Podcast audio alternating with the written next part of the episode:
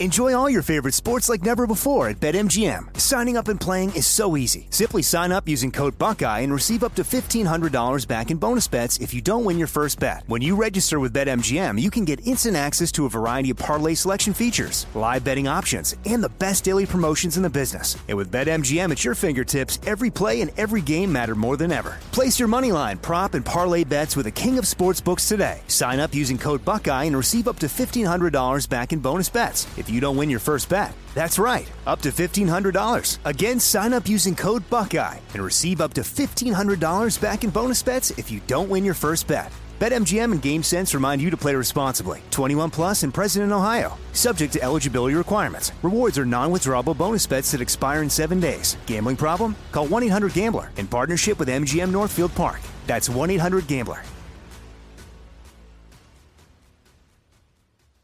As the number one audio company, iHeartMedia gives you access to all. Every audience, live conversations, trusted influencers, and the insights and data you need to grow. iHeartMedia is your access company. Go to iHeartResults.com for more. My simple solution to the problem was remove people from the scene and help them feel safer. In response to attacks against Asian Americans, Maddie Park raised over $250,000 to donate cab rides to the Asian community. There is so much more work to be done. We really need to come together and tackle this issue as a community. Support the Asian community. Learn how at lovehasnolabels.com. Brought to you by Love Has No Labels and the Ad Council.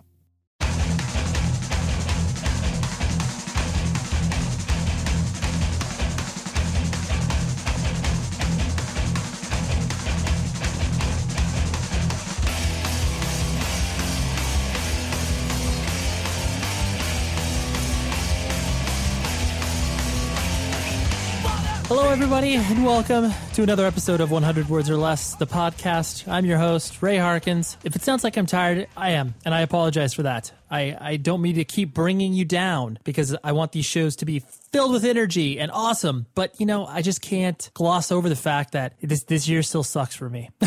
But anyways, that's not why you came here. You came here to hang out with an awesome person.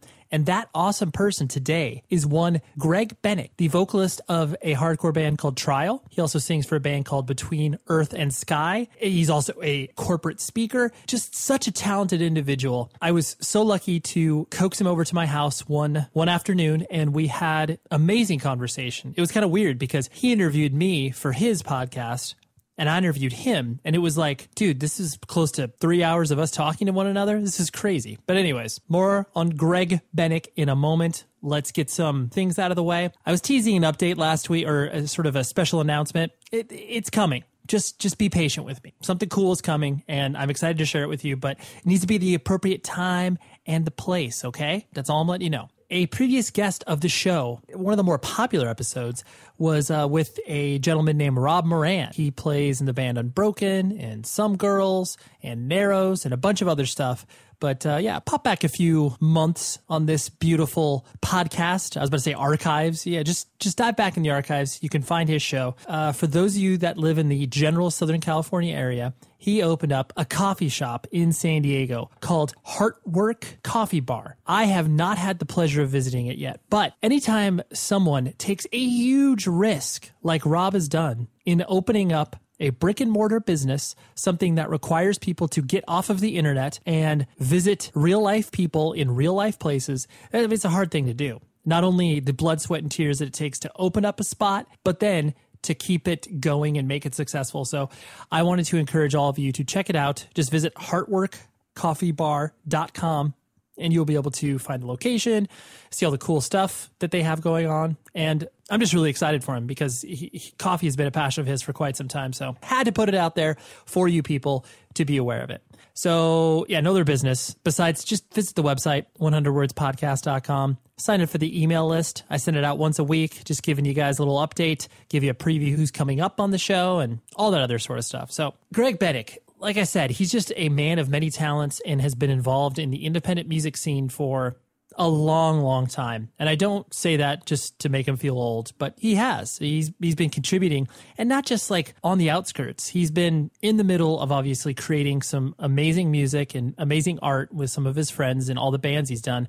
But then he's also directed documentaries. He has also just done so much humanitarian work especially with Haiti, is currently doing this project called 100 for Haiti. It's incredible. Anytime you see people actually taking the practice of obviously what punk, hardcore, anything that is involved in, with independent music and taking it and applying that to the real world, it just gets me so excited because when I was whatever, 18, 19, and when people started to present that idea to me where it's like, it's not just what happens in these walls. It's what you take into your real life. It's what you take to your school to your place of work and like how you are as a person and how you are affected at these shows. Obviously the shows are just entertainment but the principles that you hopefully learn from that should hopefully apply across the board to every aspect of your life. And greg is a living example of that. So I was able to sit down with him one afternoon. He came over to my house, and like I said, we just did a marathon podcast. He did his for me, and I did mine for him, or vice versa. I don't know how you phrase that, but it was uh, it was a great conversation. Very energetic. Uh, Greg, like me, enjoys to talk, so I was kind of concerned. I was like, I don't know how this is going to go. I don't know if we're going to be like walking over each other. If he's going to be saying something, I'm going to interrupt him. I mean, I know that the critics of this show have said that about me a lot, but uh, yeah, I was kind of worried, but it it flowed magnificently. Greg is a, a gracious host and is also a gracious guest, which is it's sometimes it's rare. Sometimes a person is really good at one thing and terrible at another. So probably a lot of people would argue for me as being a terrible host. You just want to be interviewed. It's like, well, no, that's that's not entirely true. I'm like on the defensive right now, aren't I? I apologize for that. That's not it's not meant to come out like that. But here's my conversation with Greg. Join me after for a little color commentary on the interview. I'll talk to you after.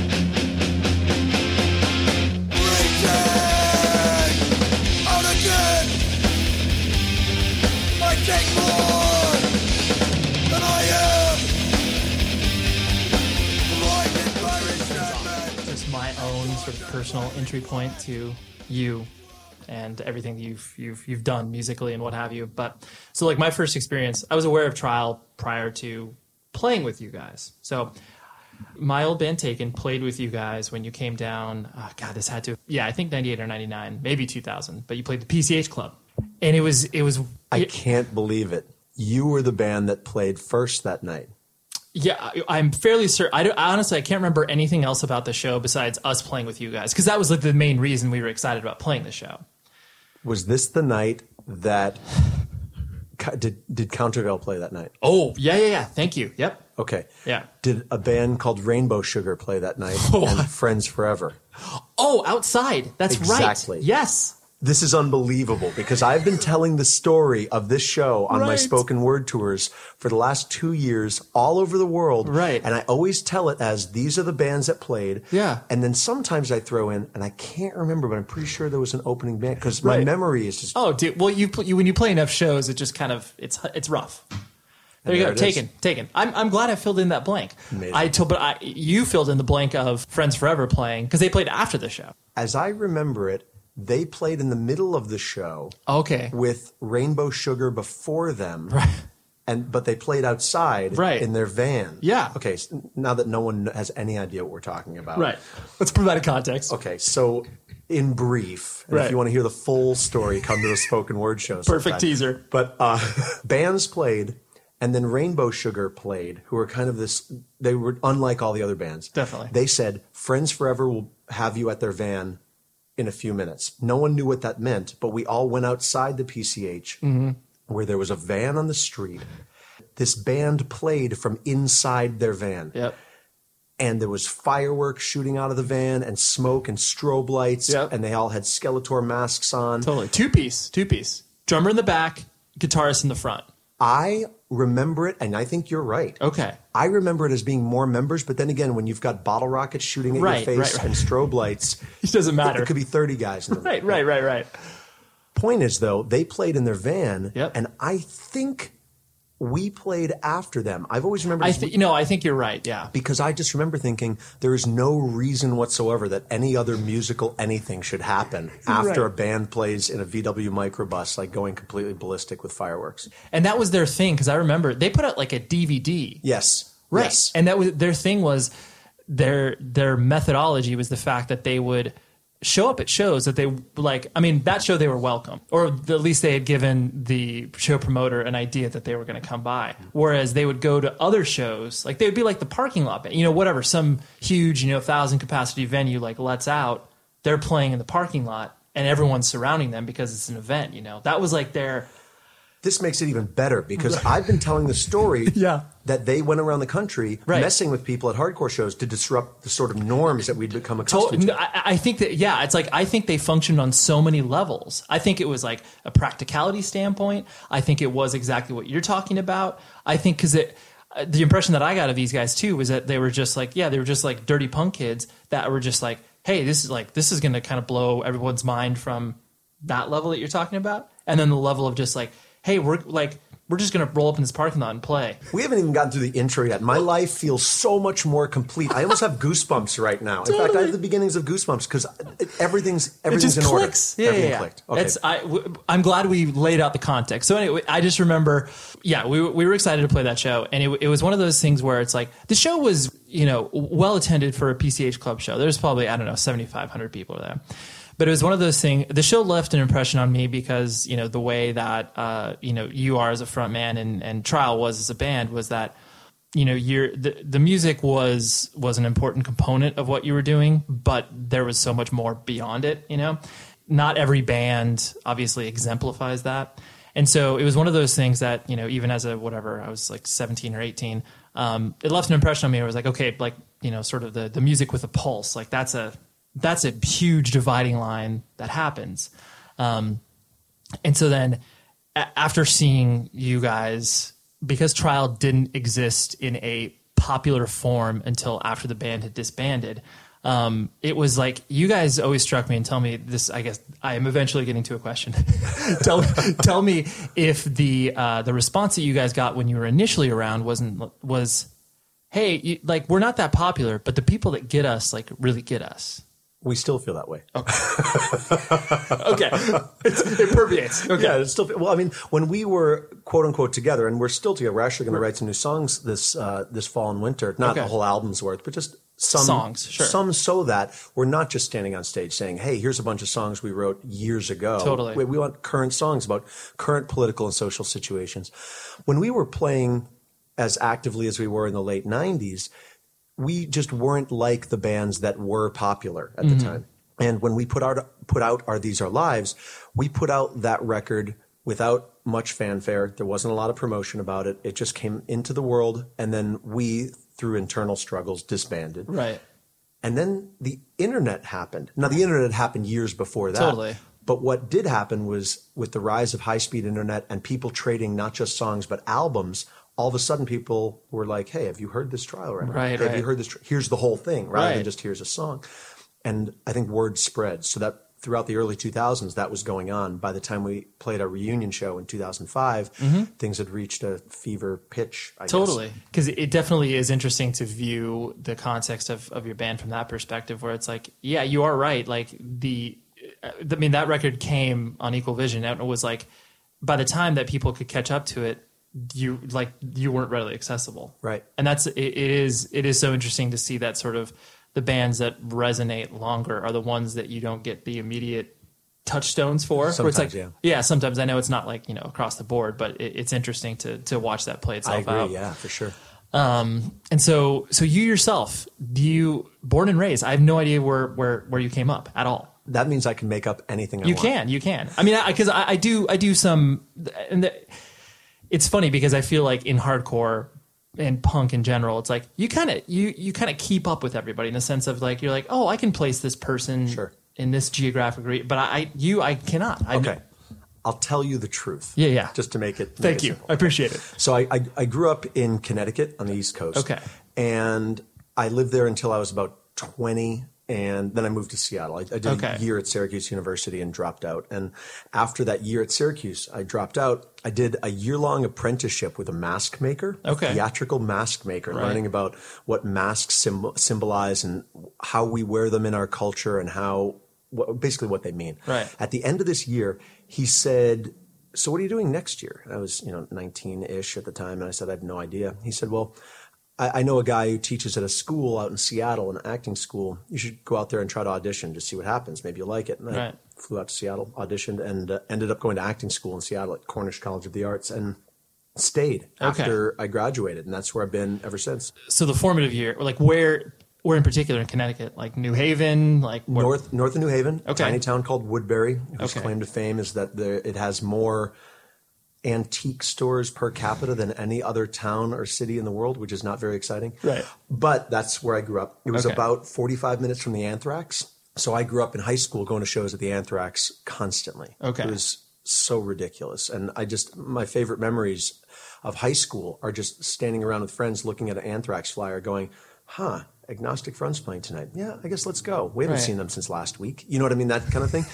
or, you know, and I have an, some of those old Anthrax flyers. And it's just Monday, Cro-Mags, Tuesday, Youth of Today, Wednesday, Wide Awake, Thursday, Gorilla Right. Biscuits. And It's just so crazy. We would just, if there was a school dance, we'd go to that. And if not, we'd go, Go to a show. Yeah, yeah, exactly. It was so bizarre. Yeah, Just- yeah, yeah. But we- yeah, you were at you were at the ground zero where it's like other people would kill to go to a show like that, whereas like it just seemed normal. we took it for granted. Like, Totally. We so took it for granted that the first time I saw Gorilla Biscuits, Mm-hmm. Before the explosion of what they really became, Yeah. my friends and I left after two songs because like, "Eh, we yeah." went to Dunkin' Donuts because we thought this this band Right. has a stupid name. Of course. So why would we stay and watch them when all the other bands have awesome, cool names? Yeah. And there's Dunkin' Donuts down the street, and they have French crullers. So let's go eat a French cruller, which is this like soft, chewy, disgusting, non-vegan thing. Right, right. And um, let's go eat these donuts, and whoever this gorilla thing is, we'll see them again if they. Yeah, they'll come back around. Yeah, Right. if they stick around. And so your uh, your family structure, uh, mother and father, like brothers and sisters, how how was lay that all out for me? Yeah, it just uh, family four, mom, dad, and my brother, and assorted cats and other weird pets and whatnot. I, I remember having, and I haven't thought about this in a decade, but I had a giant millipede as a pet as a kid, Oh, okay. like an actual six-inch long, like multi-legged. Creature, Yeah, yeah, right? yeah. So uh, we had all these weird pets, snakes and salamanders and things. But it was uh, my mom and my dad, my brother, and Okay. me, And your brother, older or younger? younger, two years younger. Okay. And so, uh, what were your parents doing for their profession at the time? Like as you were as you were getting raised? My dad Mm-hmm. was always in uh, manage, not management, but just business, I guess you'd say. Like he worked Sure. for Timex for a long time, and had, Oh, okay. He had job titles that when you say them to somebody, you, you kind of gloss over, right? You know what I'm saying? Oh, totally. And he recognizes that now too, which is fascinating. We were on a walk last year in their in their new home. They live on the East Coast in Virginia now, Okay. now, and um, he said to me, "You know, if I could do it all over again, I would be a botanist or a veterinarian." Out of nowhere, he said that. Now he's in his early seventies, right? Okay. And I thought, what if I had spent my entire life in a in a suit, you know, and at, at Timex, he worked at Chase Manhattan Bank and all these places, doing things that, as he was growing up, he thought he was supposed to do to provide for his family. Sure. What if at the end of my life I realized, wow, I could have done it all differently? It was this really potent moment. For us. Yeah, yeah, yeah. Especially like like apropos of nothing, he brings that up, or it's just like, oh, oh, wow, that's that says a lot. It says a lot. Now, to his credit, he Yeah. did bail out of the corporate world Uh-huh. maybe 15 years before he retired and started doing the same thing he was doing in a suit every day, but just from home. So he started working from home, Oh, doing nice. his own thing, which is very Sure, cool. sure. Because anytime you get to work from home, you know, Yeah. you know that it's just brilliant. So, Right. Anyway, my mom has a little more interesting. Not to not to shoot my father down, right, but right, right. every 10 years she changes her profession so she was an aerobics instructor for 10 years starting at age like 40 or something Yeah. and then she was a hypnotherapist for 10 years Okay. and she was a school teacher before that and then she was yeah, like just i- intentional. Like in- she intentionally Really? oh, yeah yeah Wow. to keep things interesting and Right. to try things she'd never she tried just before burn it down and start over in some like capacity. absolutely like aerobics instructor done Yeah. and then now i'm training as a hypnotherapist and now people come to me and they lose weight and stop smoking Right. and then that's over and now i start something new just to keep life fresh we Right. talk about inspiration. I mean, Totally. Well, that's a, and that's a huge juxtaposition within the home of what your father was doing. I, I can just imagine the sort of yin and yang that your parents have with one another. You know, your father like, oh, I feel like I need to be the anchor. I'm I'm anchoring into this, and your mom's just like, I'm whatever. Right. And I wonder, and I've never asked him, I wonder if my dad's choice to stop commuting into New York City in a suit every day and instead Mm-hmm. of work from home was inspired by the fact that my mom was He was watching her do all this cool stuff, doing all this cool Sure, stuff that she just wanted to try. Right. So yeah, it sounds it sounds like the the the household was um, kind of a, alive from a sort of like creative energy standpoint. Like, do you know to a certain extent? I'm sure. Absolutely. Okay. And okay. I and I mean, and the only reason I hesitate is because of how true your your assumption is. Okay. Meaning that even even in the midst of the corporate life that my father was living, he was constantly wanting to be outside. He's hiked the entire Appalachian Trail, you know, Springer Mountain to Mount Katahdin in Maine, the whole thing, Mm-hmm. constantly in the woods, constantly just surrounding himself with nature and whatnot, talking about it, thinking about it. So he had another world other than just suits and ties. My mom, as a school teacher, was brilliant, and she's she's still. I don't want to put her in past tense, like she's, Right, right, right, but right. She's still alive. Uh, she when she was a school teacher in the '60s in Philadelphia, she was brilliant, and she just recently told me stories too that made me realize that she was brilliant. Mm-hmm. Things like you know. And, I, and I'm going to have a hard time coming up with specific examples Sure. that have the impact for your listeners that they had on me. Right. But just she she taught in an inner city school and she was the only white person at the school and received a lot of flack for that in the in the era that she was teaching 1966 67 and Sure. whatnot so what she did rather than quit was try to use her humanity and creativity to invite people in to a more family sense Okay. in the community sure. so the school told her that assemblies don't work when you get these kids together they just fight Right. And she said, Well, why don't I read some stories to them? And literally made it so that the school had story time with her reading stories to the class and to assemblies, which doesn't sound like, you know, your listeners aren't going, Yeah. Wow. "Oh, Right. story time.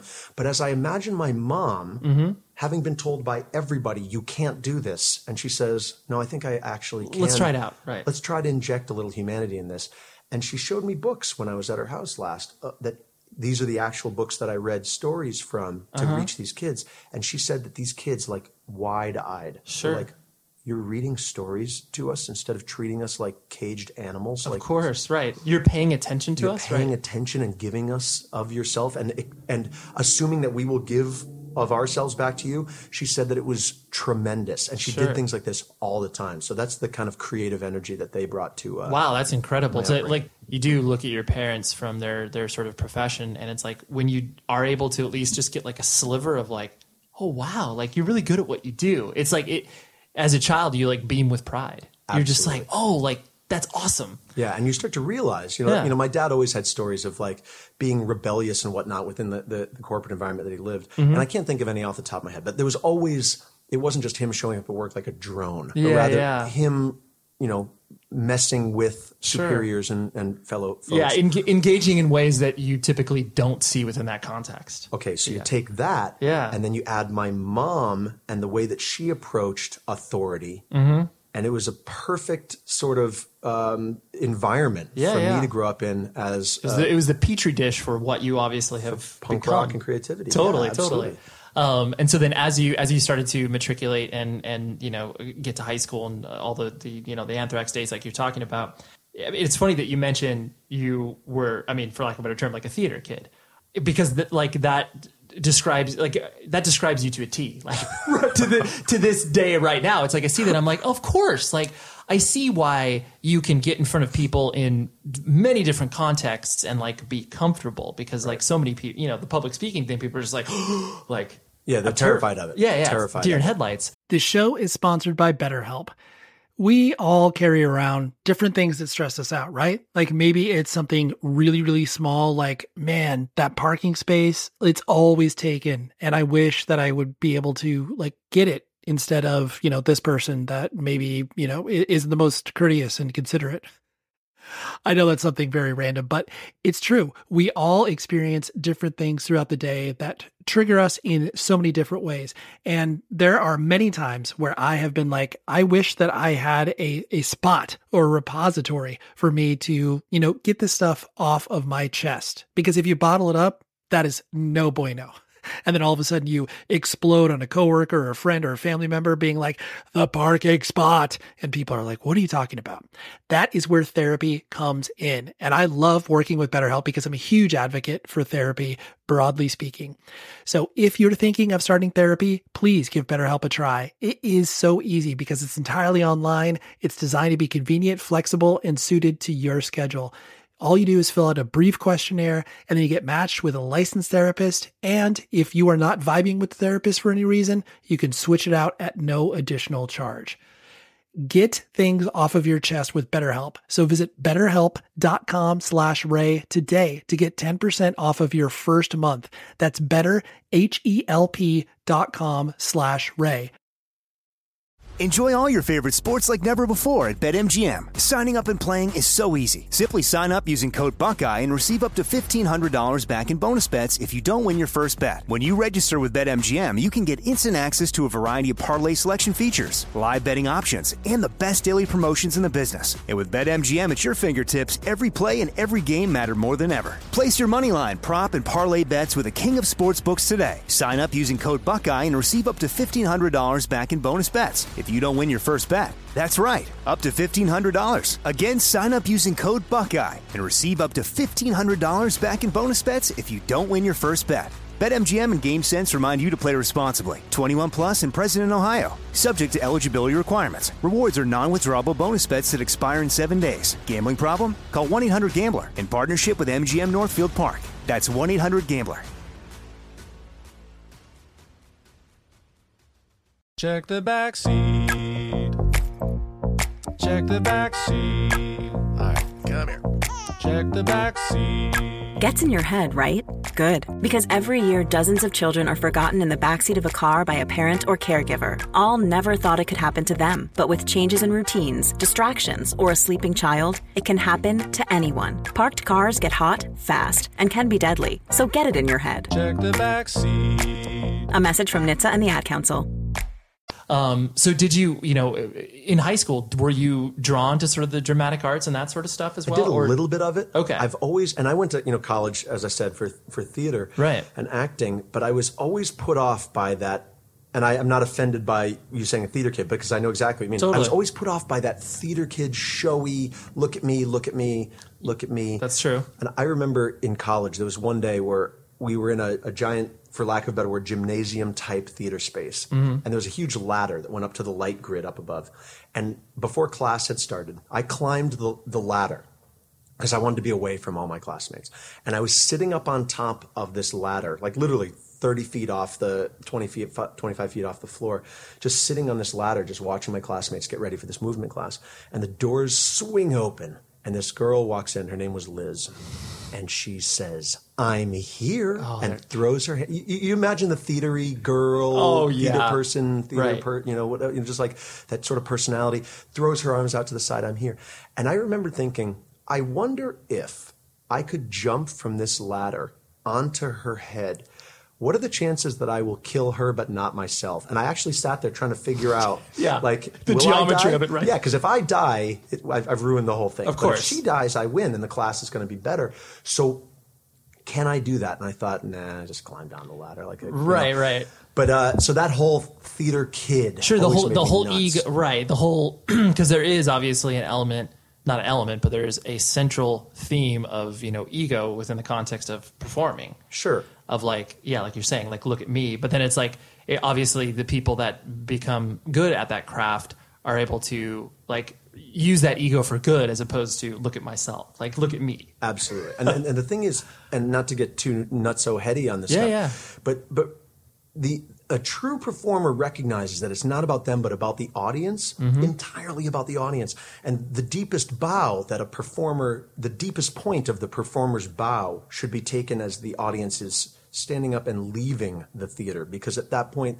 the audience has given all of its time to that performance Mm-hmm. and the performer must be so respectful of that in that moment it's not about self-glorification but rather honoring the time spent by the audience for what they've given Right. That So- invested, sure. so in high school, I dabble a little bit in theater because it's fun to be in plays and it's fun to screw around with your friends and whatnot. But I never really pursued actively that sort of theatrical Right. Acting world just because it. I, I already saw it. It, it's it, it, it'll infect you. It'll make you crazy because Yeah. you start to crave the attention. You start to crave the ego gratification, and I just wanted to diminish that a bit. I think, Yeah. even, even in high school. the intro to independent music, and obviously being, you know, that that took place in high school, I presume. As Yeah, far as- absolutely, yeah, yeah, for sure. And that was uh, like, I mean, I think I remember in some of the, the other interviews I was reading, um, that was just like an older friend, like a bootleg radio station, like that. Well, there was yeah. What happened was my friend Chris. Yeah. And this is probably in ninth grade, eighth grade. I can't remember in the moment, but he lived up the street from me. Okay. And there was a radio station called WXCI in Danbury, Connecticut. They had a show called Adventure Jukebox. And he started coming over to my house saying, Listen, I'm listening to this thing called Adventure Jukebox, and you got to check it out. And we, we listened to a few episodes, and it was cool. But then he had this idea. This is going to date me as like this archaic, Right, right, ancient, right. like trilobite that you've Right. just like hammered out of rock and then I'm now speaking into a microphone.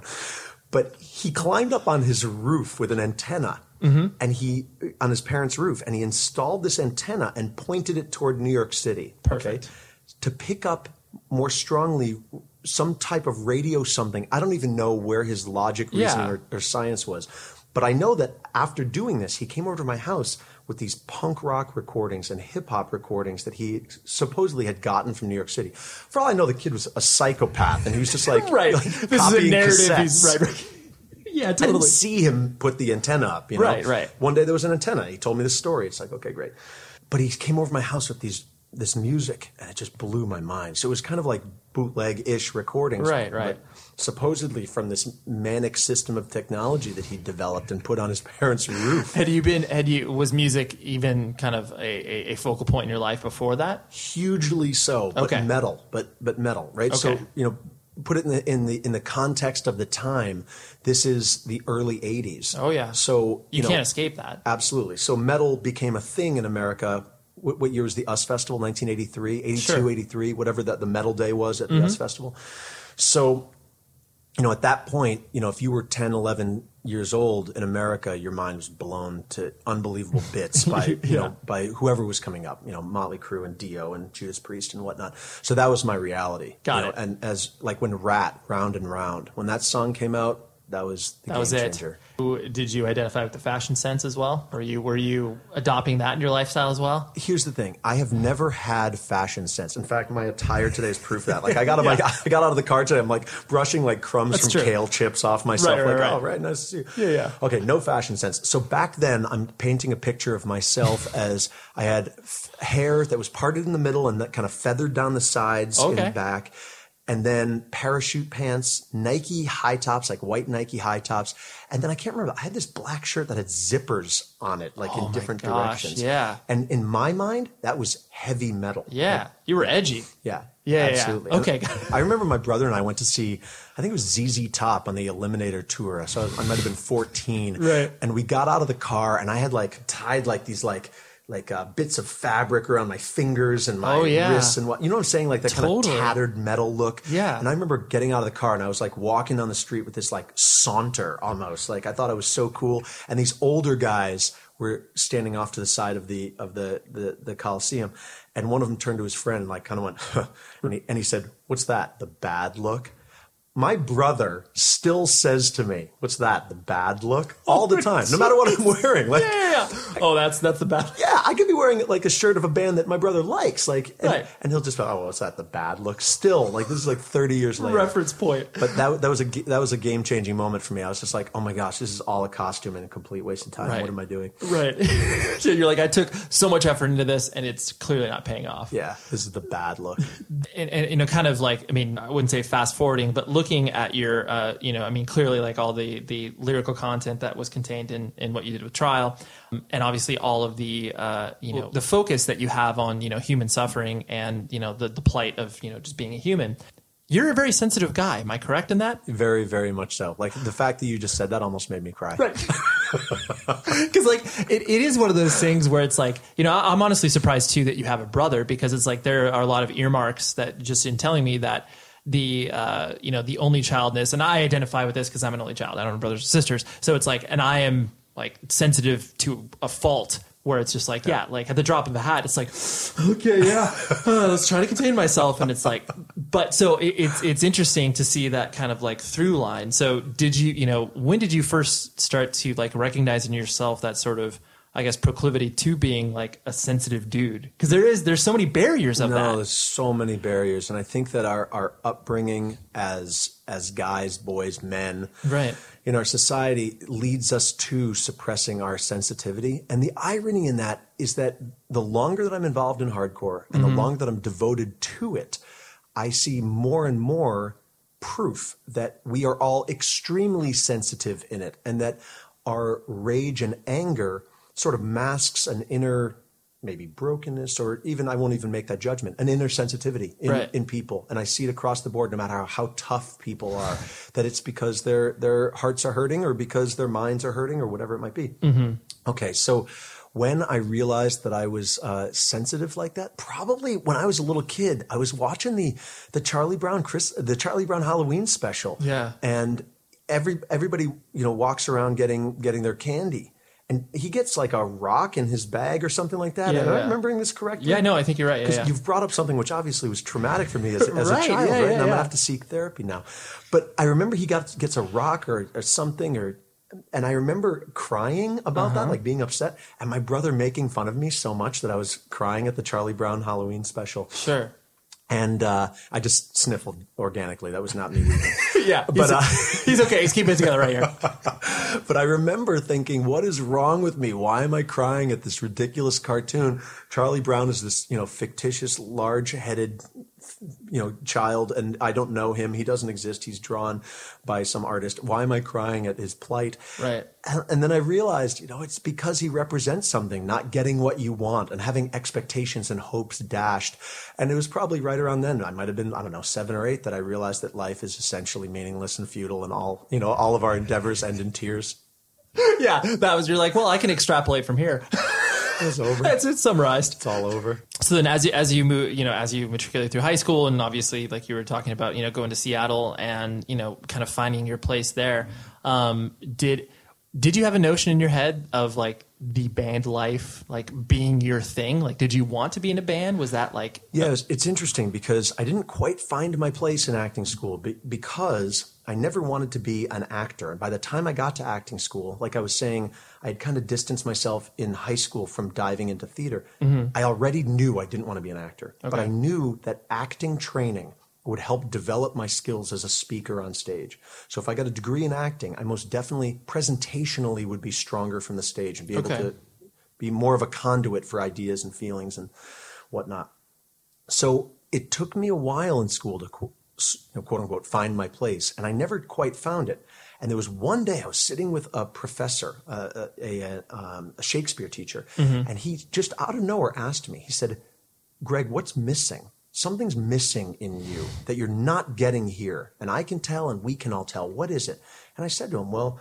You know, I'd had this, you know, punk rock band in high school, and I, you know, I've always been missing being in Connecticut since I've been so far away and I don't have another band here and I've always wanted to have that be a means of artistic expression. Mm-hmm. I don't see myself, you know, playing Hamlet and getting out of it what I need. you know, Right, right. great play and everything. But we had a, a quick conversation about fulfilling yourself through actively seeking those parts of you that are, are missing and then putting the pieces back in. okay?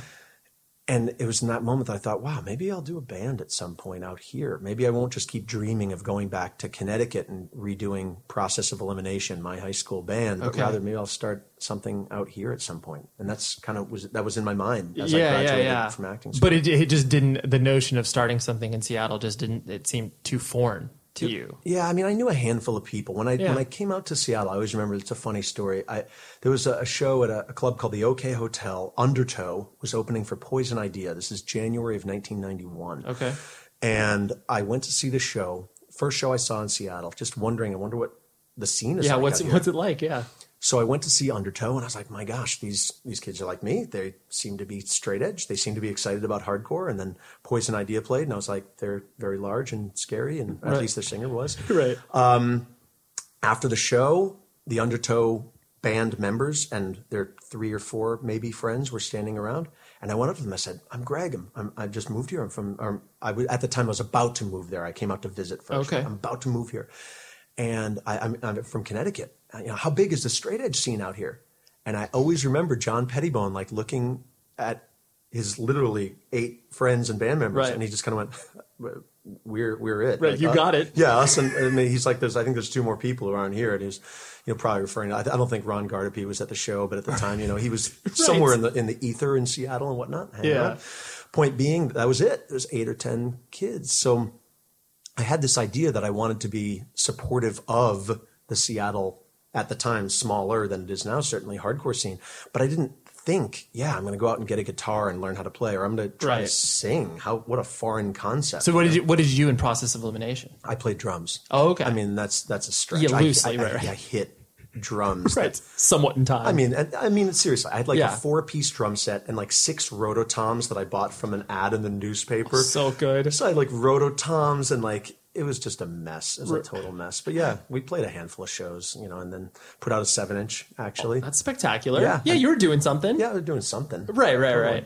And so then, so then, obviously, as you started to, you know, as trials started to, you know, exist more, um, something that I, I personally noticed just from an outsider's perspective, where it was like what we were alluding to earlier in regards to, you know, trial never being, you know, recognized while you guys existed, um, and then obviously like the reunion shows, and but when Burning Fight happened, to me, it was so shocking the reaction that you guys got there in Chicago because it's like I'm like okay here's a band that was you know West Coast based like had very rarely been to the Midwest or the East Coast Yep, handful of times at most. right and it was just like it was such an outpour of like I I mean I'm sure that show in your head is still just like what like Yeah, that the reunion shows in 2005, mind blowing, and mm-hmm. and then Burning Fight as well. And the progression was crazy because, I mean, we started playing, we started touring, we started playing music that was important to us, and of course, in the 90s, there was more idea driven music. definitely But for some reason,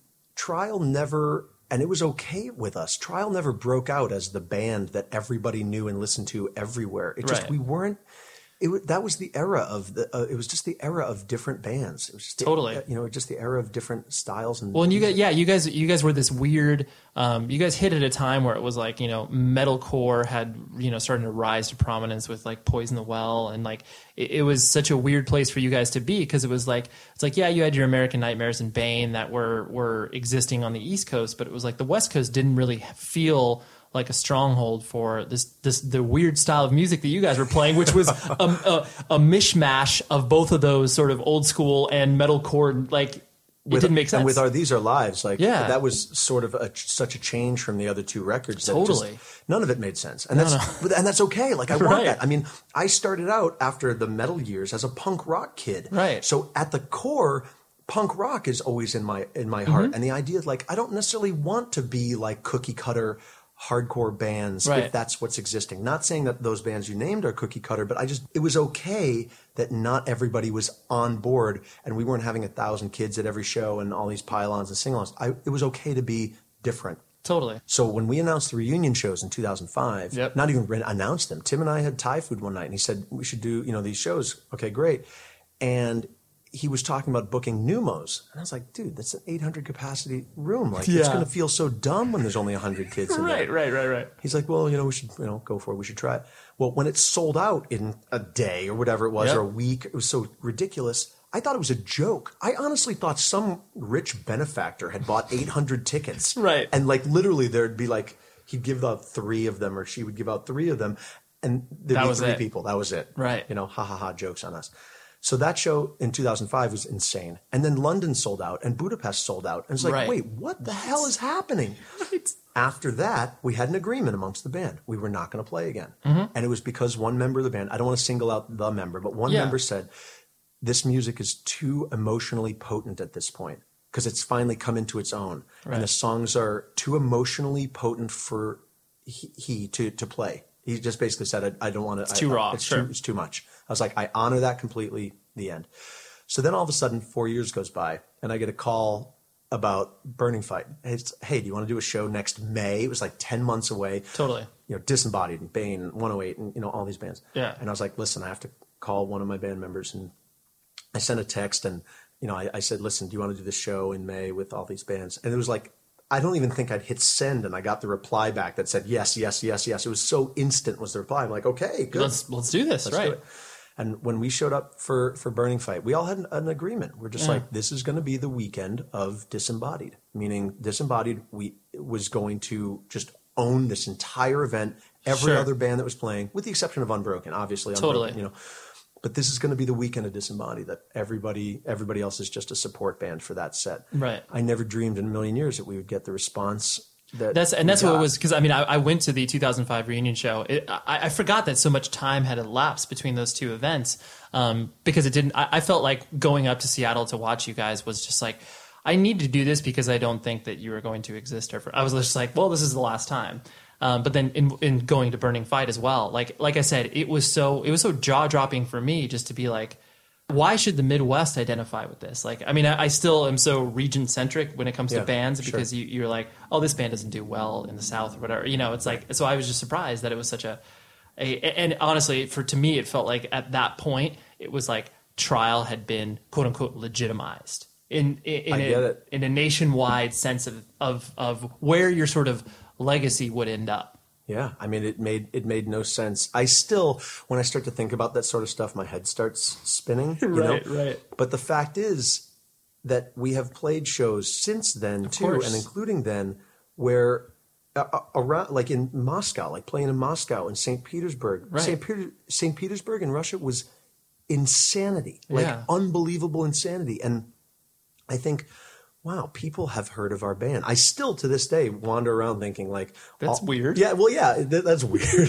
that's weird, you know. Right. But it, it goes back to the Charlie Brown thing, where I think, you know, like, yeah, everything I've done is essentially meaningless, not just in, in a grand sense, but for all people. You know, Yeah. so I still have this kind of voice in the back of my head. I think that that's common amongst artists and humans in general. But, Mm-hmm. but the fact is, when we play, it's not like 800 kids a night. Sometimes it's 30, Sure. 50, but still, it, the music It means something. and it elicits a response. Absolutely. And that that I think that's the thing where it's like if any you know whatever artist or musician can look at like if you're impacting one person like you're doing great Mm-hmm. and it's like and that, i think that gets lost a lot of the time where it's just like it doesn't matter you're always going to look at like who wasn't into you or where you didn't get Always. but you should look at the fact that it's like well we did impact these people that still like you know for every sense of of the term people should not be paying attention to what trial is in 2014 or even 2010 but it's like that they do right, right, right. I'm fascinated to see what happens next because Sure. as we as we write a couple new songs and as we start to play out more, our ambition is not to play the Burning Fights, Fluff Fest, Ieperfest. Although there, Sure, there are you'll, plen- you won't say no to that. Of right. course, and there's there's you know kind of this quasi maybe will it happen plan to tour Europe and play Fluff Fest, Ieperfest at some point. You know, Mm-hmm. I love those fests. I love those experiences. But I'll tell you what I love too, and I'm even getting goosebumpy now thinking about this. I want to do garages. I want to do small shows. I want to, and Tim does too, and the other members of the band do too. We want to play shows where it's 50 kids, 30 kids, you know, in in in a small room who are just f- focused and get it, and just in Seattle, we want to be a local hardcore band. We don't want to be a band that plays once a year at the big show type of thing. And we had some shows this spring that were just us playing at the local YMCA with local bands, and it was so great. Like I Right. just love that feeling. You know, there's just something about that that's very um very real. I- Sure. I, I would say it with a question mark at the end because Yeah, real, yeah, you know, yeah. But, but it really is. It just feels so like well, it's authentic it's and right. It's rooted. Yeah. It's it's rooted in something that is is obviously familiar to anybody who has obviously played in bands. Where it's like, because yeah, those like large shows are not normal. That's the key. Right. Because I was hoping you weren't going to say they're not and then say something about how, you know, connected to the audience because they are connected to the audience, right? But they they are not normal. No. If, if there was a hardcore show tonight here in your city, we'd go to it and there'd be 50 people there. Sure. There would not be 3,000. No, you know? yeah, yeah, yeah. Uh, The, the, what's special about those to me, it's like it's just you feel more of a like a part of something in a holistic sense when you're just like, wow, there's so many people here and this is so impressive. You feel connected to all those people in the room, but it's like when you are rooted at those 50 to 100 person shows, it's like, oh, like this, like this who's here, this is who's here right now. Absolutely. Yeah, it's yeah. amazing. So immediate. And I mean, I watched the video. There's a video on Vimeo. I Uh-huh. think I posted it to Vimeo of Trial Fluff Fest. It's the full set of Trial at Fluff Fest. And the end of it is is so ridiculous. Yeah. The number of people that were on stage singing along, it's so crazy. And I watched that, I'm like, that ha- that happened. Right. Like it's so affirming, and I just I love that so much.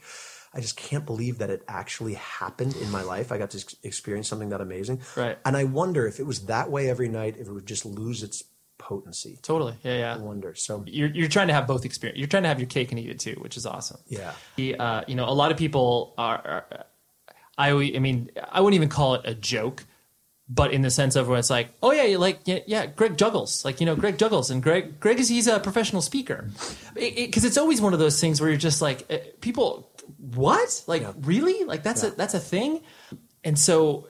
Like I was joking about earlier, where it's like you know a Renaissance man, because it's like obviously it's like you've done films, you've done um, you know documentaries, and you've you've you've participated a lot in the creative arts. Do you ever that sort of you know jack of all trades master of none sort of scenario where i mean because I, I i'm projecting on you my own feelings because i have i mean there's definitely i do a lot of things and i always feel where it's like would my life be more uh, whatever uh, meaningful if i was just like i just did this one thing? Because that's what most people do. I think about this every day. okay. It goes back to me sitting in my room, maybe 15 years old, and I was interested in juggling, which I had just learned a couple years before. Uh-huh. Really into punk rock. I was writing letters constantly to zines and bands, like Yeah. constantly writing letters, like all the day, all night, every night. Interested in school, more or less, and friends. And my father walked in the room and he saw my room, which is just this explosion of just going different directions. And he said to me, You know, Gregory, there's a problem here. He said, You're kind of like a shotgun. You're shooting shotgun pellets, you know, in all different directions or, you know, in a spray of directions. He said, You need to be more like a, a pistol that shoots one bullet in one direction with accuracy and hits the target. Mm-hmm. And I said, Can I be a shotgun that shoots bullets? Like, just have bullets go in all the directions? totally totally I've thought about this my entire life. What Sure. if what if I just focused on Rubik's cube? Like Right. I got into Rubik's cube this year. Yeah, yeah. I got my time down under about two minutes. So I can solve a Rubik's cube in two minutes. I feel like a god walking the earth in terms of Rubik's cube. But let's be realistic. Anybody with half a brain can learn to solve a Rubik's cube and get their time under two, three minutes or so.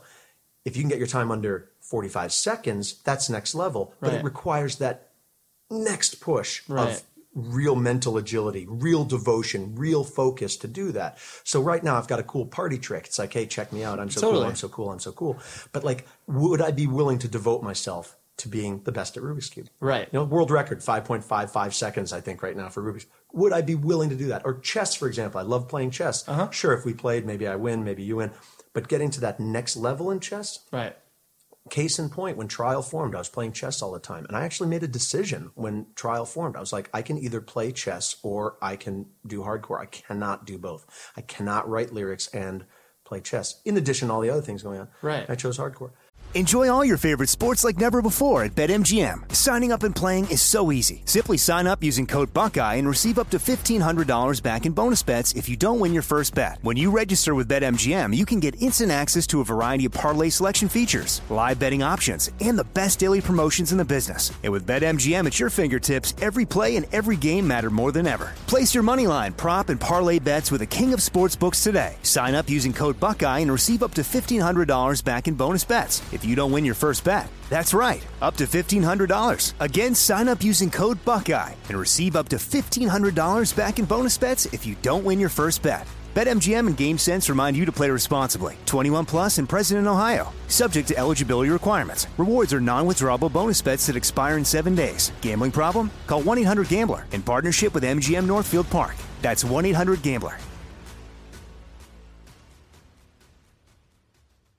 Let's take a moment to breathe. Deep inhale. Extend your spine. Remain focused on what you're doing. If safe to do so, exhale slowly, leaning to one side. Inhale back to center. If safe to do so, exhale slowly to the opposite side.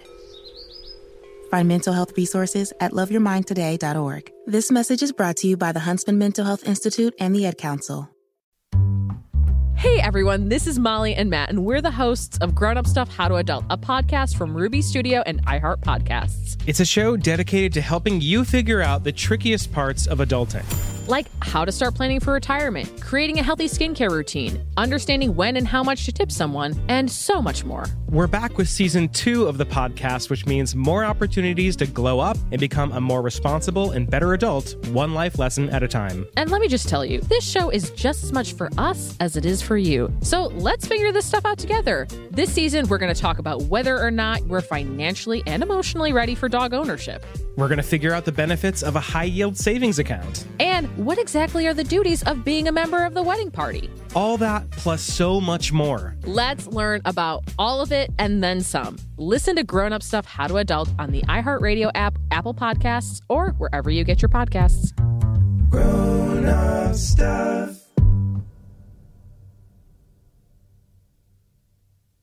What if I focused? I think about this all the time. Yeah, yeah, yeah. That that sort of hyperactivity goes to the point. I think it's so. It, it definitely is pervasive with subcultures in general, just because it's like it's too fun to say yes to stuff like when stuff gets presented to you. I'm sure you're the same way where it's like in looking you know just doing some simple research on you for me it was it's intimidating to interview you because everyone's fucking talked to you.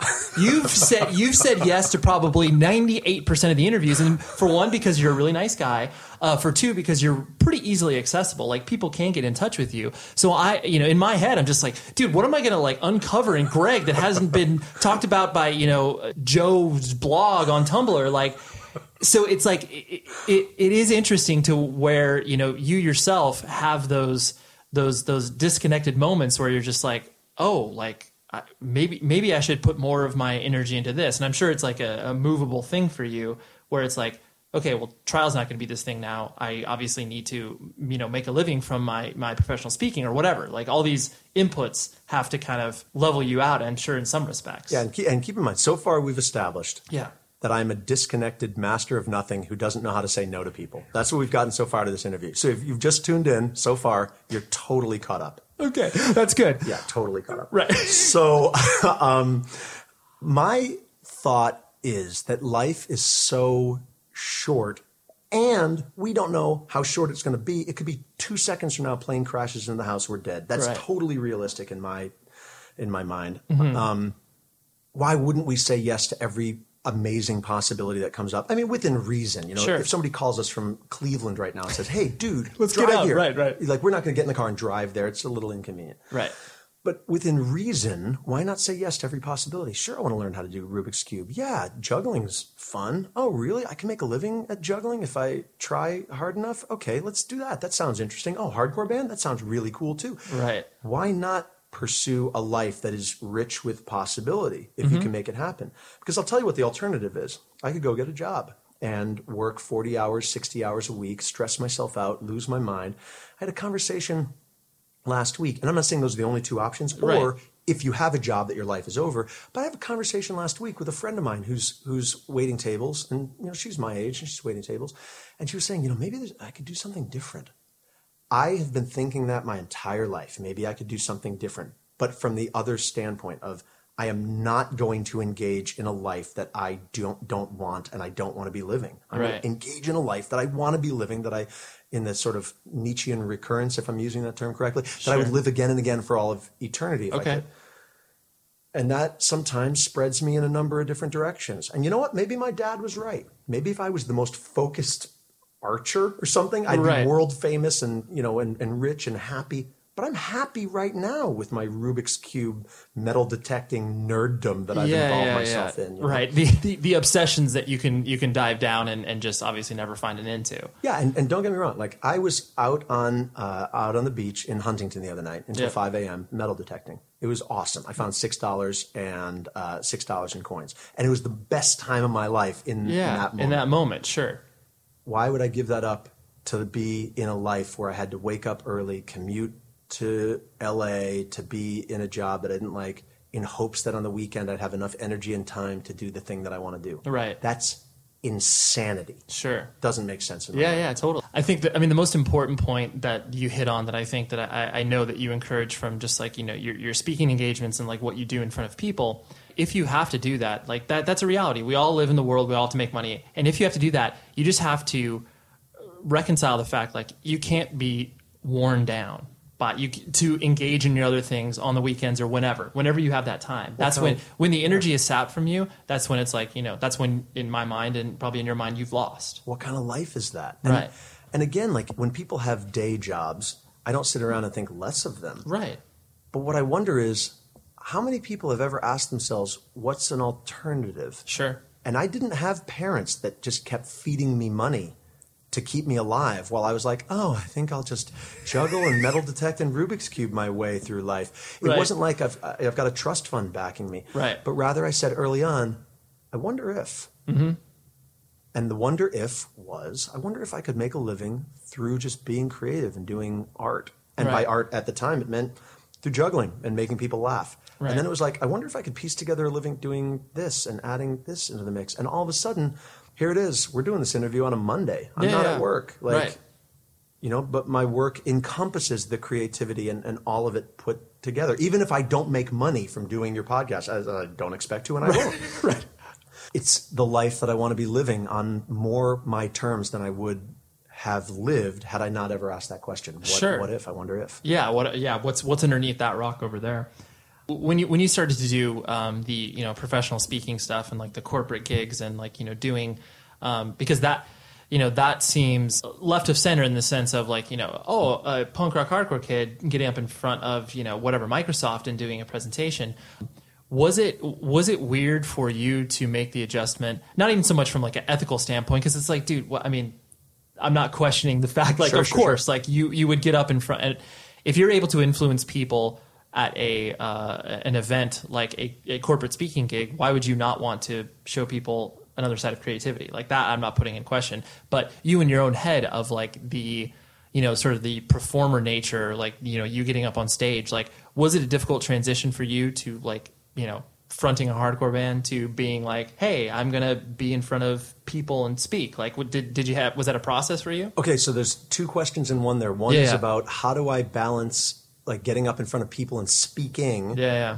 Where I had been used to speaking in front of hardcore Right audiences. to an audience that's like already familiar with who you are. Totally. And then the other question is about is about juggling slash speaking engagements for audiences of people who are certainly not hardcore kids, who Yeah, are sometimes yeah. in suits, sometimes corporate in Right. audiences, but other times organizations or uh, universities, things like that. Right. Okay, so I'll I answer both of them really succinctly. Yeah, yeah, it's fine. Okay. Because I grew up in a house where my mom, just to single her out, was Yep. extremely communicative and Okay. emotional, empathic, just intuitive and brilliant communicatively. I've always felt comfortable speaking in front of people, Okay. whether that was in, in high school, college, what have you. So the to answer the second question first, going from hardcore to speaking in front of audiences that were not hardcore related, no Mhm. problem. I mean, put me in front of a, a group of 400 knitting grandmothers, put me in front of truck drivers from Chicago, whatever, I have no idea. Right. No problem, bring it on. People, I love people. Right. So, in terms of the, the juggling in the like organizational, university, or corporate environment, the only part that always irked me Mhm. was how to maintain artistic integrity amidst this. When somebody's saying, listen, we need a 60 minute presentation from you, it'd be great if it was themed to communication. And this is, you know, we negotiate, you know, pricing and whatnot, and then the details, and then you're on. Right. How do I serve the client while serving the audience, while serving, Serving myself, yourself, sure. and serving the art more than anything else? Right. That was always the question. Over the years, I've changed my focus quite a bit. And uh, meaning I, I now bring so much more of myself and the ethics and values that, that we relate to in punk rock and hardcore to Mhm. all of my speaking engagements Right. that I found that the clients who are calling me are recognizing that and calling for that rather than, oh, here's something visually interesting that we can bring into our blah, blah, blah event and have people be like, wow, for two seconds before they go back to the rest of their lives. I've lost interest in that in terms Yeah. of being like a, hey, sure, I'll collect your money in exchange for a show. It's Right. like, go f- go find somebody else. There's a million people who are visually interesting. Yeah, yeah, yeah, yeah. It's like, who cares? Yeah. I would rather figure out ways, as I always will be doing, figure out ways to take the ethics, values, and ideas that I've learned in punk rock and share them in ways with people who have not encountered them. And I don't care who that audience is. I don't care if it's the grandmothers. I don't care if it's people in suits. I don't care if it's truck dri- whoever it might be. How to make that happen artistically, mm-hmm. way more interesting for Oh, me. totally. And I think that in terms of the impact on the audience, it's way more interesting because when someone's standing in front of you and they're they're doing a thing that they're not fully connected with, you can just tell. Oh yeah. Theatrically, Just drops over. off, It sure. just drops off. Yeah. So, and I watched some videos of myself. I've got tons of videos of myself doing Oh, I can imagine. presentations. You know, and I watch them. I'm like, what was I doing? Like, Right. why wouldn't I just be at a day job that I couldn't stand? You know, I don't care that I am juggling it. You know, it- it- but it's cool, right? Yeah, yeah. But so the the bottom line: how to bring more and more of my artistic and personal integrity to serve audiences in a way which gives them more and gives them more authentically. Right. Well, because I mean, ultimately, the the people that you want to like work with and hire you are the people that should want to hire you in the sense of like they there there should be a I mean, just even at least a topical interest in you to be like, oh, like Greg would be perfect for this. Exactly. Because Yeah, uh, yeah, exactly. otherwise you're just otherwise you're just like a plug and play face. It doesn't matter. You nailed it. Yeah, Ye- yeah. For years, I was doing juggling shows at fairs and festivals around the country, right? Yeah, So. Orange County Fair. I did Orange County Fair for years. Okay. I did, you know, the East Wenatchee Armpit Festival and this, that festival, Right. whatever. I, I made that one up, but it's not far off from the truth. No Sure. offense to Wenatchee, Washington. Right, right. But I was doing 70 dates a summer, you know, at fairs and festivals, trying to squeeze in tours and hardcore shows and whatnot and miss that. And then I realized that these people were hiring me not because of me or what I was bringing to them. It was Right. because they needed a juggler. Yeah, yeah, yeah, yeah. Who cares? right, right, Like, right. wh- Why bring go? And they were literally deciding between the juggler, the magician, the tightrope walker, the mm. fire eater. You know no I mean? names involved. Just just what do you do? What do you do? Can you show up here at this time? Totally. Totally. Like sometimes I would have conversations with people and they'd say, we're either, we're either thinking about hiring you or a magician. What would you do? And I'm like, I don't know. Maybe I would throw and catch stuff. Yeah, I can't even believe that it would be. That, that's like the worst job interview question. Yeah. It's like, oh, where do you see yourself in five years? You're really going to ask me that right now? Yeah. How am I going to be better than a magician? I don't know. I, I don't know. How's he going to be worse? How, oh, oh, uh, how is the magician? She's Right. going to stand up. He's going to stand up and do tricks. I'm going to do tricks. I wonder which of our little tricks will entertain Right, you more. And I just want to, I want to be like, listen, excuse me just for one second while I hang myself. That's my answer to your question. Right. So I literally, about six years ago, dropped all Just the fairs. unplug that. Sure. All of it. Yeah. I went from having my entire year based around that industry. In the winter, I would go do trade shows for fairs and festivals. Oh, sure. Where I would be pitching people, taking them out to lunch. Hey, good to see you. Helen, I love your shirt. Jim, let me buy you lunch. All this crap, schmoozing people to Uh-huh. get them to hire me in the summer. That was my life for almost a decade. And one day I went, no more. And I cut it all off Yeah. and my income dropped drastically Sure. and my happiness level went through the roof okay and it was then that i said huh maybe instead of just being a juggler maybe i can be greg who is a speaker and communicator maybe i can go out on the road and do spoken word tours because all of a sudden i had my entire year now wide open Right. You're like, oh, there's opportunities. yeah. Right. And I would yeah. rather turn down that money from being a juggler and focus on the clients and people who are calling me saying, you know what, I heard that you did an incredible job at this one event and left people feeling, thinking this, that, or the other thing.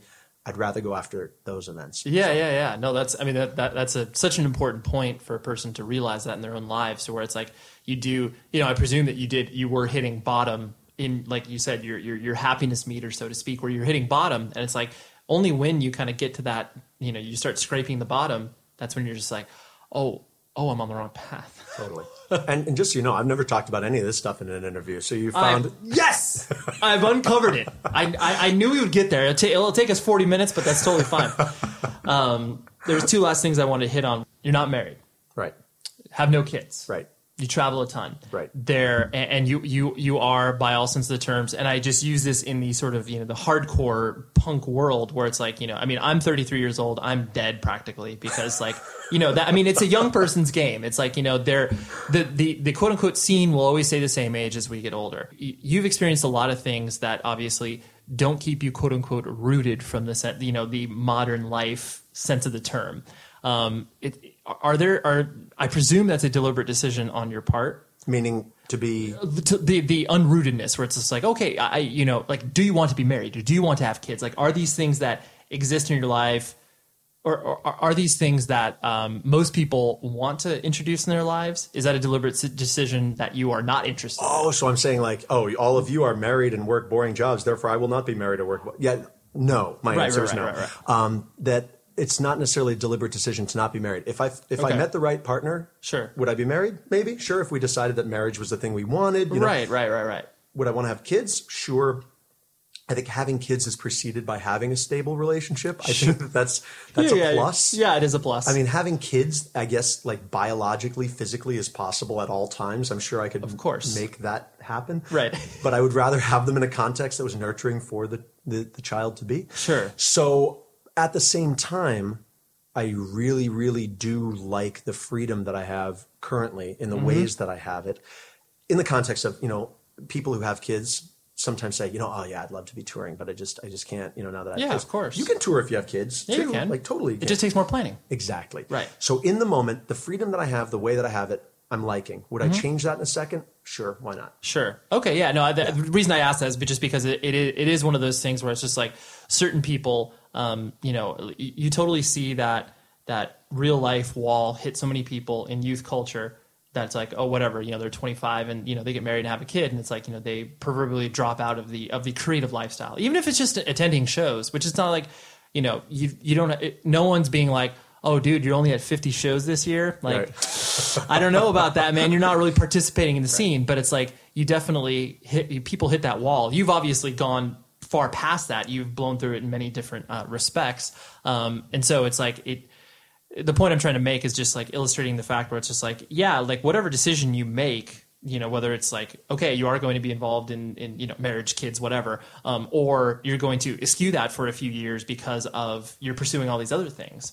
Um, but you yourself, I just wanted to, I, I, because so many people draw definitive lines in the sand. Where they're like, "Oh, I'm never fucking having kids. Oh, I'm never fucking doing that or whatever." But you obviously haven't done that yourself. Yeah, no, I, I, I haven't thought that. I do, I do like the fact that, you know, people will write me and say, "Hey, what, what, what, do you, what do you think about a spoken word tour in Europe in two months?" I'm like, "Sure, Yeah, why not?" I'm thinking, yeah, Yeah, I'm thinking, thinking, why not? You know, Right, I'm right. Thinking about doing exactly that. Like, I have this idea. I want to do spoken word tour in Europe next spring. Yep. Followed by there's going to be some trial South America finally tour, and then I want to do spoken word South America.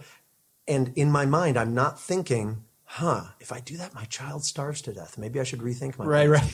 Which is cool for the moment. At some point, who knows? Maybe yeah. I'll Who be- knows? Who knows? That yeah, you're you're not closing yourself to to those opportunities or Totally. those, those possibilities. Yeah, yeah. Now keep in mind, Yeah. you have said that you're 33 and Right. therefore you're you're you're done. I'm You're dead. old. You're I mean, dead. I'm dead. So that means that I, given that I'm older than you, Yeah, I'm yeah. like like the the mummified corpse of Ramses the second. One hundred percent. You should not even be alive in that sense of the So term. I am the the Right. just the, the automated corpse of Greg that was. Right, right, right. Exactly. Excellent. Good. Yeah, I'm yeah. You're, you're, established that. you're somewhat of a hologram. Excellent. I'm, uh, uh, th- th- that's that's too advanced of a technology. I know, I'm- that's true. Like just imagining myself like this, just sand encased, like cloth wrapped mummy. Well, I'm glad. I, I, I'm glad I'm really building you up here. You know, young till I die, though. A mummy who's just like with a, with a heart. And that's the thing. Well, because I, I, think the the alive notion shows to the fact where it's just like, yeah. I mean, I joke about that because it's you know there is truth to that. Like our age obviously does. You know, we have references that a 14 or 15 year old won't have, mm-hmm. but the fact that we're still active, the fact that we still contribute to the scene as it were, and not because of a sense of obligation, but it's just like I don't know what else to do. Or rather, why would we not? Right, Meaning, I had a right. conversation the other day in an interview Yeah. with somebody who said, you know, you seem to be doing the same things you were doing when you were a kid. And I'm like, yeah, like punk rock, you know, I always wanted to learn how to Rubik's Cube. I always wanted to metal Yeah, to yeah, yeah. juggling, speaking, communicating. Of course, why would I not be doing the things which meant so much to me then if they continued to mean so much to me? It's not that I couldn't do something else. Like, I, like I said, archery before. I've never really tried it. I could devote my life to archery tomorrow. Why would I do that though if these things still mean so much? A lot of people I think drop out of punk rock and hardcore because they it's, they either like you said hit the wall or they think I'm too old for this and I really should be doing something else. I don't belong in this That's anymore. That's very true. Yep. Why don't I belong? You know, like you know, how old is old? All ages show, right? One of the most Right. influential songs on my mind in life ever. Why would why would I change just because other people tend to think of hardcore as the domain of those who are younger chronologically in years? Like, Mhm. why would I do that? I'm not living my life based on what people think I should be doing in terms of my work, creativity, and job. Why would I be make that decision about myself based on hardcore? It's crazy. That, that would be that would be crazy. Right, right, right, right. So I uh, I'll be hopefully stage diving for years to come. you Right. know, and playing hardcore shows and being involved and going on tours. Like I and I've never even considered an end. I've Right. never even thought about it. and I, I think a lot of it has to do with the fact that like both you and I have deliberately structured our lives to always be participants in it. You know, because I, I think a lot of people, you know, a, a lot of people don't uh, maybe don't think either that far in advance or they don't they're not afforded the luxury to think about that um, of how they can participate even though they may be removed. Like some of the most valuable feedback I've gotten on this podcast is the fact that you know, this whatever a person, you know, just a random example of a guy emailing me being like, "Oh, I have five kids. I don't really go to shows anymore, but listening to your podcast makes me feel connected to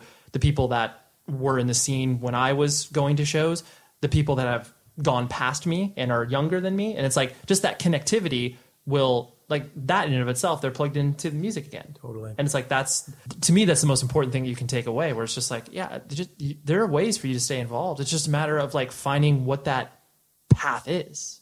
I was in Portland, Oregon, Mhm. a few months ago, and I went to see Vic Bondi Mhm. play an acoustic show. Okay. Vic sang in the band called Articles of Faith in Chicago Right. many, many, many years ago, and then in bands uh, Jones Very, Alloy, and he, he has a new band actually, which is which is quite excellent, and uh, their record just came out on Bridge Nine, and but he was playing an acoustic show in a small bookstore, anarchist bookstore, and he had an acoustic guitar and he played that guitar the second I didn't know what to expect. I'd never seen him do an acoustic show. He rarely does acoustic shows. Mhm. But he came out, sat down, he's tuning, he's like, Hi, my name is Vic.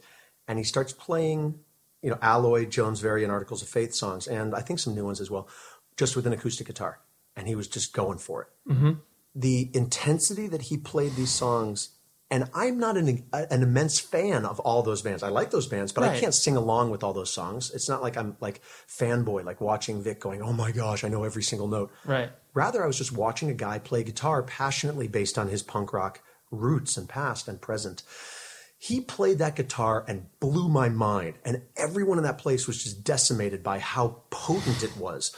And I thought, wouldn't this scene be so much more interesting if instead of when people got to 25, 30, 35, 40 and said, I quit, what if they brought their history and what they were enjoying now back into the scene? So you've got a Vic Bondi who, to his credit, again, is still rocking so hard with a hardcore band, but instead was saying, you know what, I've been playing acoustic guitar for a while. I want to show you what I've got now and what I'm bringing to this now.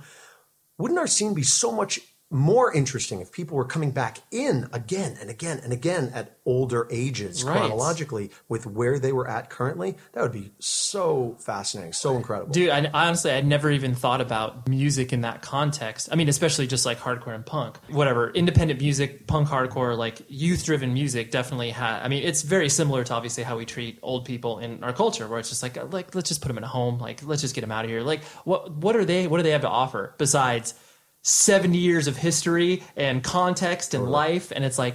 You do feel that where it's like you know you get you, there's there's that sort of like put out to pasture where it's just like oh yeah like they're they're they're yeah what are they what are they really doing? Is that really of interest to to the youth of today? Um, but it's like yeah of, like of course it should be because it adds texture and it adds totally. vitality. Absolutely so yeah well I, I guess we have that to look forward to I, I, I know we do absolutely as long as we remain actively engaged. Yeah. and I encounter this sometimes when I'm in Europe and you and you do interviews, and I find this a lot in Germany where people are very straightforward. oh and yes So you know, you get an interview question that's like, "You are very old, yet you are still at this hardcore show. Why is this?" And you're just like, again, it's just one of these moments. You're just like, I have to kill myself right, Right, now. and then you say, wait, no, Hold no, on. no, no, hold on. That's you know this the social messaging. And I say, Right. you know what, I I tend to be older than most hardcore people. Right. That's fine. Um, but uh, here's why I'm still here. And then Right. kind of, you know, lighten the mood a bit with some emotion and connection. But yeah, so I end up encountering that question quite often and that, that idea. And as, as I get older, Yeah. I, I keep thinking to myself, like, why would I change anything? Right. And, and what more could I bring to, to hardcore? What more could I bring to the creative elements of hardcore or with a band, with spoken word touring, you know, with website? Whatever it might be, that that gives more back based on where I've been, what I've seen, what I've done. Right. In hopes that other people do the same instead of just dropping out. Yeah, no, it's I, I I don't think there could be a more appropriate cherry on top of that that vegan sundae. well, thank you very much for hanging out, Greg. I I am glad we uncovered stuff that you haven't spoken about in interview. That's a hard. I I feel absolutely. I, feel like I got somewhere. It's great. I don't care if you got anywhere. no, I got I got quite quite a lot of somewhere. well, because the thing is, in interviews all the time, yeah. people are asking these days the same sorts of questions. Like, tell me about 100 for Haiti. Tell me Of about course. spoken word. Tell me about trial between Earth and Sky. Whatever it might be, which is great. Of course. But I love the fact that we went into some new areas and some new angles. Yeah, and if people have any questions about anything that we've said so far today, get in touch anytime. Happy Yeah. to talk to anybody. And he'll do an interview with you. Uh, absolutely.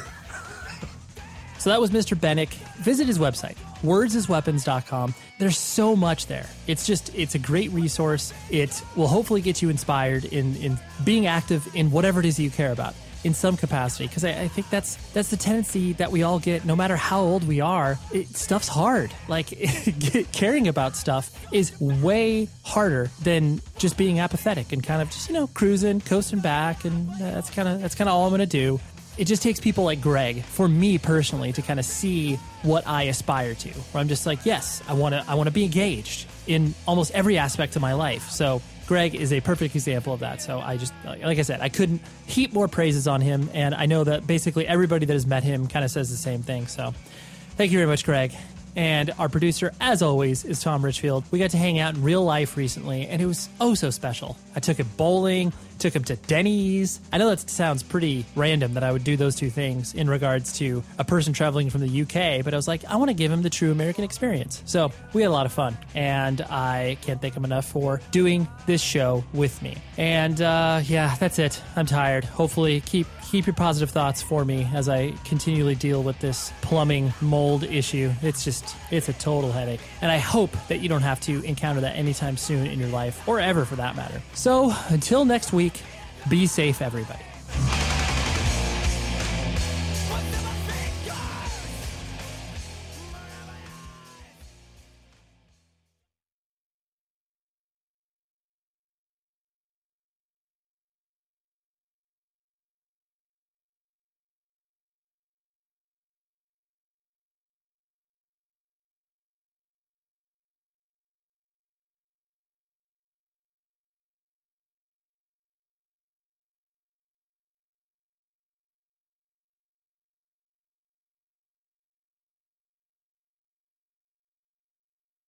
The show is sponsored by BetterHelp.